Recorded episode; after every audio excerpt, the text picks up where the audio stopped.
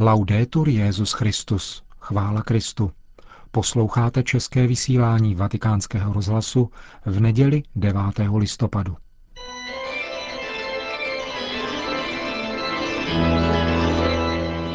Církev a svět. Náš nedělní komentář.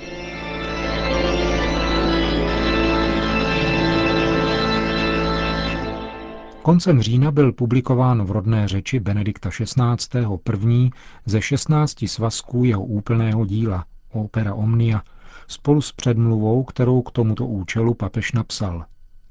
Vydavatelství Herder se tak rozhodlo postupně vydávat celkem 16 svazků, v nichž budou uspořádány nikoli chronologicky, ale tématicky veškeré spisy Josefa Ratzingera, včetně těch, na nichž jako papež ještě pracuje, jako je například druhý díl knihy Ježíš Nazarecký.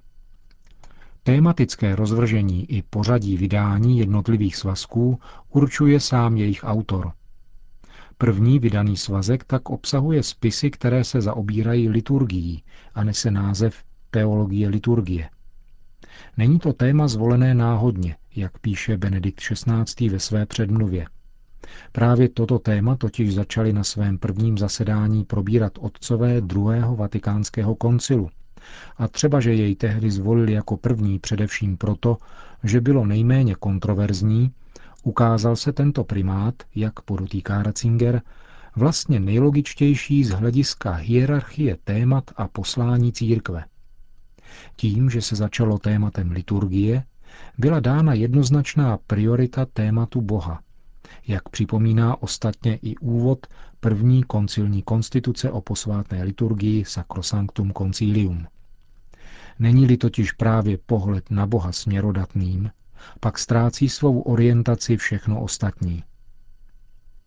Když jsem se po určitém váhání, píše Josef Ratzinger, rozhodl přijmout plán vydat všechna svá díla, bylo mi hned jasné, že by se přitom mělo uplatnit pořadí priorit koncilu a že tedy první svazek budou tvořit moje texty věnované liturgii, které byly napsány při různých příležitostech a z různých pohledů. Jádrem tohoto prvního vydaného svazku je dílo o duchu liturgie, které předloni vyšlo i česky a podává Ratzingerův souhrný pohled na toto téma. Bohužel, čteme v Ratzingerově předmluvě k prvnímu svazku jeho spisů, byly všechny recenze knihy o duchu liturgie psány jen na základě jediné kapitoly nazvané Oltář a orientace modlitby v liturgii. Čtenáři recenzí si pak museli myslet, že celá kniha pojednává jen o postavení kněze při liturgii a její poselství spočívá v tom, že chci znovu zavádět slavení takzvaně zády klidu. Uvažoval jsem proto o tom, že onu kapitolu o devíti stranách z celkových dvouset stran knihy vypustím, abych opět přivedl diskuzi ke skutečnému tématu, o něž mi šlo a stále jde. Mezitím však vyšla dvě odborná pojednání, v nichž bylo mnou zmíněné téma postavení kněze, čili orientace modlitby, dostatečně přesvědčivě objasněno. Závěry těchto pojednání jsou zcela zřejmé. Myšlenka, že kněz a lid by při liturgické modlitbě měli vzájemně hledět na sebe, se zrodila v moderní křesťanské době a je zcela cizí antické tradici. Kněz a lid se zajisté nemodlí jeden ke druhému, ale směrem k jedinému pánu. A hledí tedy při modlitbě stejným směrem, buď na východ, jako kosmicky symbolický směr pánova návratu, a nebo tam, kde to nelze, k obrazu Krista v apsidě, ke kříži nebo jednoduše k nebi, jako to učinil pán při velekněžské modlitbě večer před mučením, jak o tom čteme v Janově evangeliu. Mezitím si však získává stále větší přízeň návrh, který jsem učinil v závěru inkriminované kapitoly zmíněné knihy. Totiž nepokračovat v nových změnách, ale jednoduše postavit do středu oltáře kříž, k němuž budou moci upínat společně své zraky jak kněz, tak lid, a nechat se tak vést k pánu, k němuž se modlí všichni společně.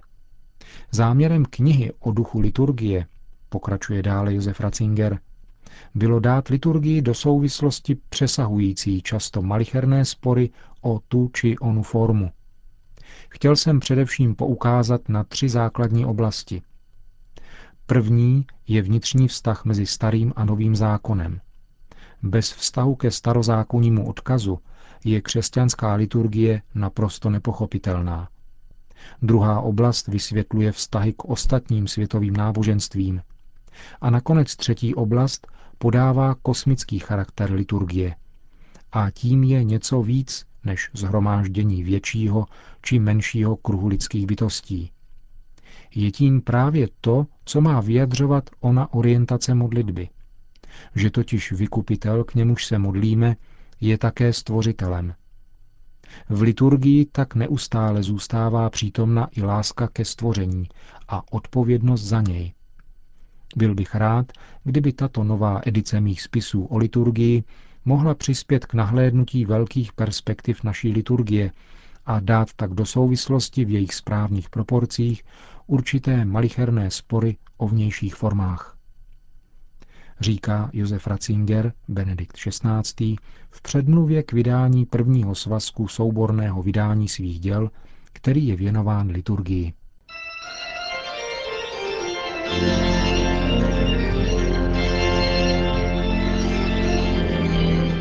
Slyšeli jste náš nedělní komentář Církev a svět.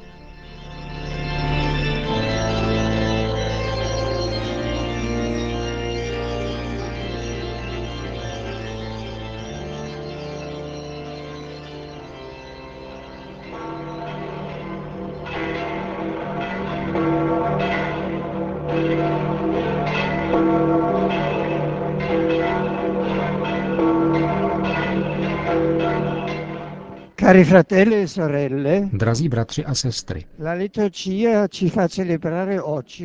dnes nás liturgie přivádí ke slavení svátku posvěcení Lateránské baziliky, nazývané matkou a hlavou všech kostelů města Říma i celého světa.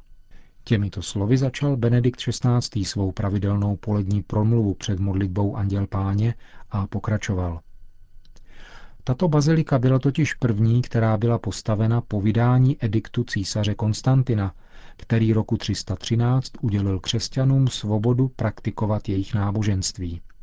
Tentýž císař pak daroval papežovi Melchiadovi starobilý pozemek rodiny Lateránů a nechal tam zbudovat baziliku, baptistérium a patriarchát, tedy sídlo římského biskupa, kde papežové přebývali až do avignonského období. Baziliku posvětil papež Silvestr roku 324 a chrám byl nejprve zasvěcen nejsvětějšímu spasiteli. Teprve po šestém století byl titul baziliky doplněn o jména svatých Jana Křtitele a Jana Evangelisty, jak se vžilo ji nazývat. Tento svátek se týkal nejprve samotného města Řím a později od roku 1565 byl rozšířen na všechny církve římského ritu.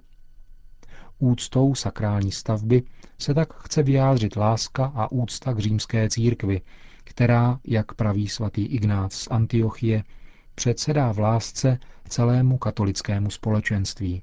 La parola di Dio in questa solennità richiama una verità essenziale. Slovo Boží z tohoto svátku nás odkazuje na jednu podstatnou pravdu. Chrám z cihel je symbolem živé církve. Křesťanské společenství, které již apoštolé Petr a Pavel ve svých listech chápali jako duchovní stavbu, budovanou Bohem z živých kamenů, jimiž jsou křesťané, na jediném základě, kterým je Ježíš Kristus, přirovnávaný k nárožnímu kvádru. Vy jste boží stavba, píše svatý Pavel a dodává, boží chrám je svatý a ten chrám jste vy. Krása a harmonie kostelů, které jsou určeny, aby se v nich vzdávala chvála Bohu, vybízí také nás omezené a hříšné lidské bytosti, abychom se obrátili a vytvářeli kosmos, dobře uspořádanou stavbu v těsném společenství s Ježíšem, který je pravým světcem svatých. K tomu dochází vrcholným způsobem v eucharistické liturgii, v níž se eklézia, tedy společenství pokřtěných, sjednocuje v naslouchání Božímu slovu a přijímání těla a krve Kristovi. Kolem tohoto dvojího stolu církev z živých kamenů roste v pravdě a lásce. Je vnitřně utvářena Duchem Svatým, transformuje se v to, co přijímá, připodobňuje se stále více svému pánu Ježíši Kristu. žije-li sama v upřímné a bratrské jednotě, stává se tak duchovní stavbou milou Bohu. Cari amici, la festa odierna celebra un mistero sempre attuale. Drazí přátelé, dnes se slaví tajemství, jež je stále aktuální. Bůh chce totiž na světě zbudovat duchovní chrám, společenství, které ho ctí v duchu a pravdě. Tato příležitost nám však také připomíná důležitost materiálních staveb, v nichž se scházejí společenství, aby oslavovali Boha. Každé společenství má proto povinnost pečlivě se starat o vlastní sakrální budovy, které představují cený, náboženský a historický poklad. Vzívejme proto přímluvu nejsvětější Pany Marie, aby nám pomáhala stávat se jako ona domem božím, živým chrámem jeho lásky. Tempio del suo amore. Po společné modlitbě Anděl Páně pak svatý otec připomněl smutné výročí, takzvané křišťálové noci, a potom i aktuální dramatickou situaci v Demokratické republice Kongo. Na dnešek připadá 70. výročí oné smutné události, ke které došlo v noci z 9. na 10. listopad roku 1938, když se v Německu rozpoutala nacistická nenávist proti židům. Byly napadeny a zničeny jejich obchody, úřady, domovy a synagogy a mnoho lidí bylo zabito. Začalo se násilné a systematické pronásledování německých židů, které vyústilo do Shoah. Dodnes zakouším bolest nad tím, k čemu došlo v oné tragické situaci, jejíž připomínka má sloužit tomu, aby se podobné hrůzy již nikdy neopakovaly a abychom se na všech úrovních stavěli proti každé formě antisemitismu a diskriminace, zejména výchovou mladých generací k úctě a vzájemnému soužití. Vybízím nakonec k modlitbě za všechny tehdejší oběti a vyzývám ke společnému vyjádření hluboké solidarity s židovským světem. continuano a giungere inquietanti Nadále přicházejí zneklidňující zprávy ze severního regionu Kivu, Demokratické republiky Kongo. Krvavé ozbrojené střety a systematické krutosti přinesly a nadále přinášejí četné oběti mezi nevinnými civilními obyvateli. Ničení, drancování a násilí všeho typu přinutilo desítky tisíc osob opustit to málo, co měli, aby si zachránili život. Počítá se, že uprchlíků je nyní více než 1,5 milionu. Všechny a každého z nich bych rád ujistil svou zvláštní blízkostí a zároveň povzbuzuji a žehnám těm, kteří se snaží ulehčit jim v jejich utrpení, přičemž mám zvláště na mysli pastorační pracovníky tamnější místní církve. Rodinám, které přišly o své blízké, vyjadřují svou soustrast a ujišťuji je svými zádušními modlitbami. Nakonec znovu všechny vyzývám, aby spolupracovali na nastolení míru v této tak příliš dlouho zkoušené zemi při respektování zákonnosti a zejména důstojnosti každé osoby. Na závěr pak svatý otec udělil své apoštolské požehnání. Sit nomen Domini benedictum, ex hoc nunc edusque in seculum, adiutorium nostrum in nomine Domini, qui feci celum et terra, benedicat vos omnipotens Deus, Pater et Filius et Spiritus Sanctus. Amen.